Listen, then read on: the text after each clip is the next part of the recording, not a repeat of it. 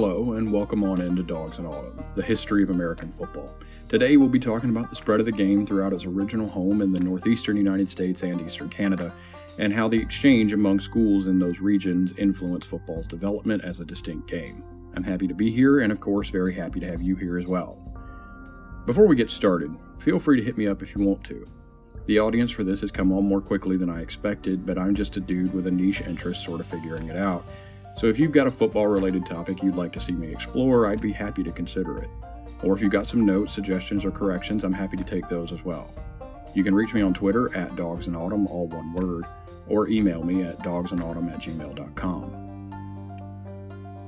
In my episode covering the first game of football, we talked at length about how that game, played under the rules then in use by Rutgers University, was based on the early rules of the Football Association in England and while there was no common game in the US at the time, it seems most universities played a kicking game, with a few here and there preferring something more like rugby. One school that played a carrying game and refused attempts to codify a common game at first was Harvard University. At this point, hang with me for a brief aside about language and culture. The United States has always been a patchwork of what its settlers brought with them, what they picked up or often stole from native people, and what emerged organically from the mixture of those things. Everything is hodgepodge and made more so by the vast distances between different centers of early American culture. Our sports culture and its history is no different. In the first episode, I talked about how English football games made their way across the pond through students, and that's true. But university students, especially in the middle of the 19th century, were a tiny fraction of the overall population and in the enormous pyramid of cultural and linguistic exchange at the time, they occupied what amounted to a single brick near the very top.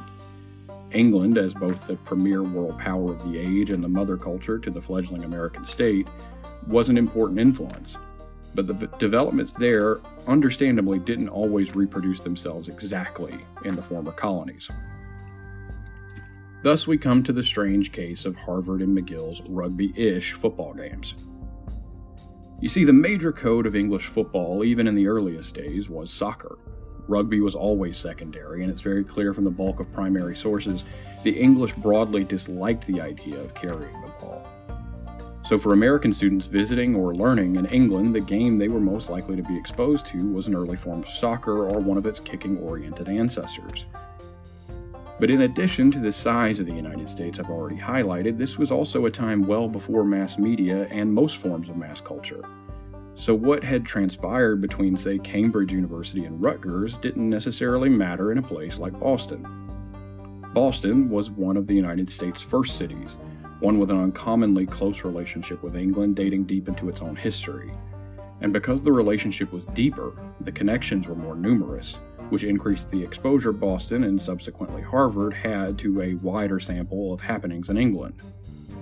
Somehow, through that tangled network of connections, Harvard students had acquired a version of football otherwise specific to 19th century Boston that allowed for carrying the ball, but only when the player in possession of the ball was being pursued. Being as there's only one ball, you have to imagine carrying it was almost constant, but apparently the distinction between only carry when chased and carry always was enough to matter. More on that in a few minutes. For now, it's enough to know that the Boston Code enjoyed by Harvard students was a lot more similar to rugby than soccer. They had no interest in the latter, so they had no interest in adopting games more like those of their peer institutions, at least not those in the United States. They did find some like minds, though and they found them in a place that also had deeper ties with England than most places in the United States at the time. All they had to do was hop a border and go to Canada. Now, before I dive any further into McGill University, I'm going to be upfront about something. Canadian football is its own animal. It should probably be thought of as one of two subsets of the same game alongside American football, but its history is unique and much more self consciously interwoven with rugby, and its place in Canadian culture is completely different. It's also not ideal to have two branches of one sport of more or less equal age and only use the name of one branch to talk about both. But American football is the term that seems to scan the best for the largest number of people, and gridiron, despite being an objectively cool word, feels corny to me. So I've decided to leave the Canadian game to some other nerd. Who knows, maybe myself in the future. Either way, I'll bring them into the story when it's relevant, but for the most part, Canadian football's got its own thing going on, and I don't think I can do it justice here. But for our purposes, understand that football in Canada has a history every bit as long as it does in the United States and every bit as convoluted. Which is to say, somewhat less long and less convoluted than the history of football in England, but enough to make for prime podcast material, in my opinion. It does intersect, however, at crucial points with the history of the game developing further south. At no point is that more true than it was when a team from Harvard University with their unique Boston code traveled to Montreal for a pair of games against McGill in 1874. Now, the first attempt among American universities to codify a common game had occurred in 1873, but Harvard, like I said, didn't play the sort of kicking game favored by their peers at the time and had refused to attend. Having a unique game wasn't a problem before. You just played the game the home team played on their grounds, hence the term ground rules. But now it was a problem. As demonstrated by that first home and home between Princeton and Rutgers back in 1869, playing by different rules could produce wildly different results, results that obviously heavily favored the home team. So, unwilling to give up their own ground rules, Harvard was consequently unable to schedule games against teams from other American universities. But as probably most anyone listening to this show will understand, the love of football will drive you to great lengths you otherwise might not go to. Try cutting the cord on cable and figuring out Saturdays in the fall if you don't believe me. McGill University played a version of football based on rugby, which had finally been formalized in 1871 with the formation of the Rugby Football Union back in England, but McGill played rugby with at least one crucial variation. Unlike the Boston Code, in which carrying the ball was only allowed when being pursued, the newly codified rugby allowed for carrying the ball at any time. But the act of touching the ball on the ground beyond the goal line, called a try in rugby, but also very obviously the forerunner of the football term touchdown, only granted you the opportunity to kick the ball for a goal. That is, the try itself wasn't a score, in early rugby. The word comes from try at goal. At McGill, they kept the ability to carry the ball at all times, but they invented their own scoring system. A try was both a score in its own right and gave the scoring team a chance to kick the ball for a bonus score. Now that should sound very familiar. And it was later adopted by both Rugby Union and Rugby League as well. Harvard won the first match played under its Boston rules, and they tied the second match played under McGill's version of rugby rules. Harvard apparently liked this version of football so much, with its looser rules around carrying and the use of the try as a method for scoring, that they abandoned the Boston Code altogether shortly thereafter. Now, if I were the one making historical distinctions for everyone else, this is where I would place the first game of American football for the record.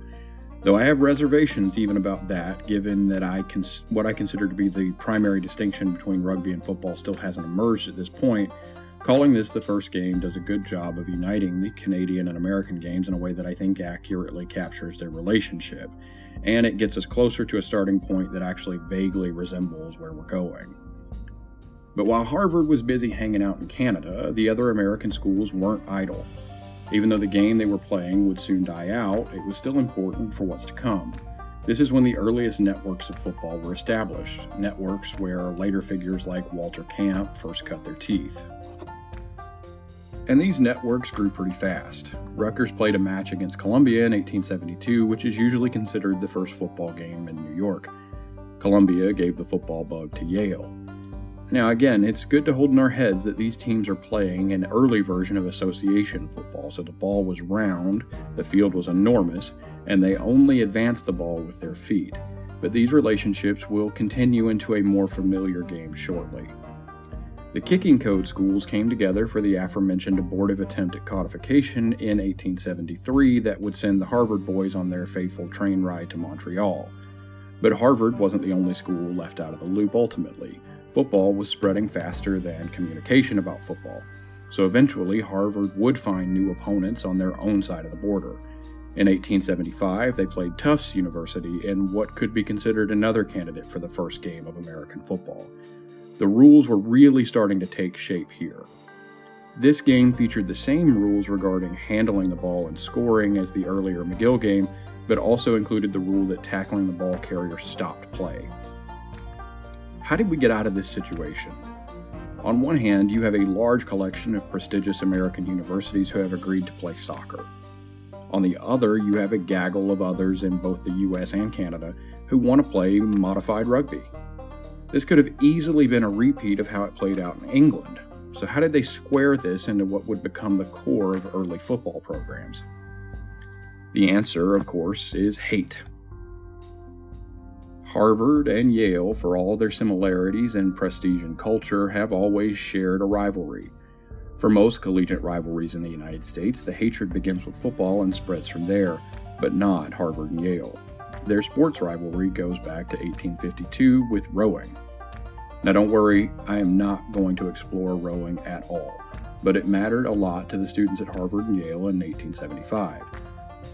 So, with their matchup against Tufts only a few months old, Harvard challenged Yale to a game of their version of rugby. So challenged, the Yale athletes agreed to play a game against Harvard and did so in late 1875 in front of a crowd of approximately 2,000 spectators, which likely made it the most watched football game in American history to that point. Among that crowd was a soon to be Yale football player named Walter Camp. Harvard won that matchup, but with it, the game, which is the name of the Harvard Yale football rivalry to this day, was born. Also among that crowd was a group of football players from Princeton who liked what they saw and took the game back home with them.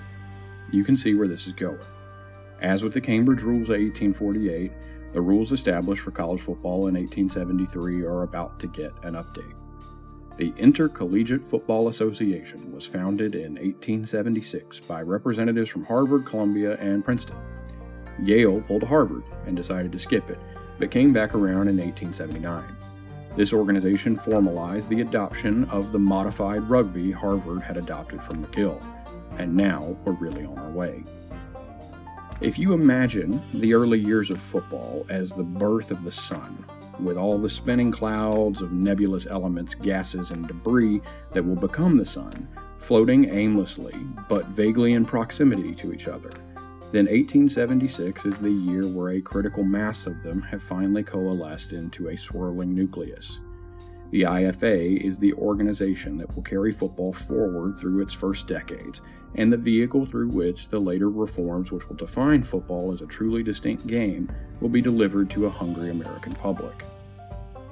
Next time, we'll take another break from the chronology to talk about the man who cast the longest shadow over the earliest decades of the sport. I've already mentioned his name several times today Walter Camp. After we cover Camp and his reforms, we'll get back on the road, starting in Michigan. As always, thanks for listening. I'll see you when I see you.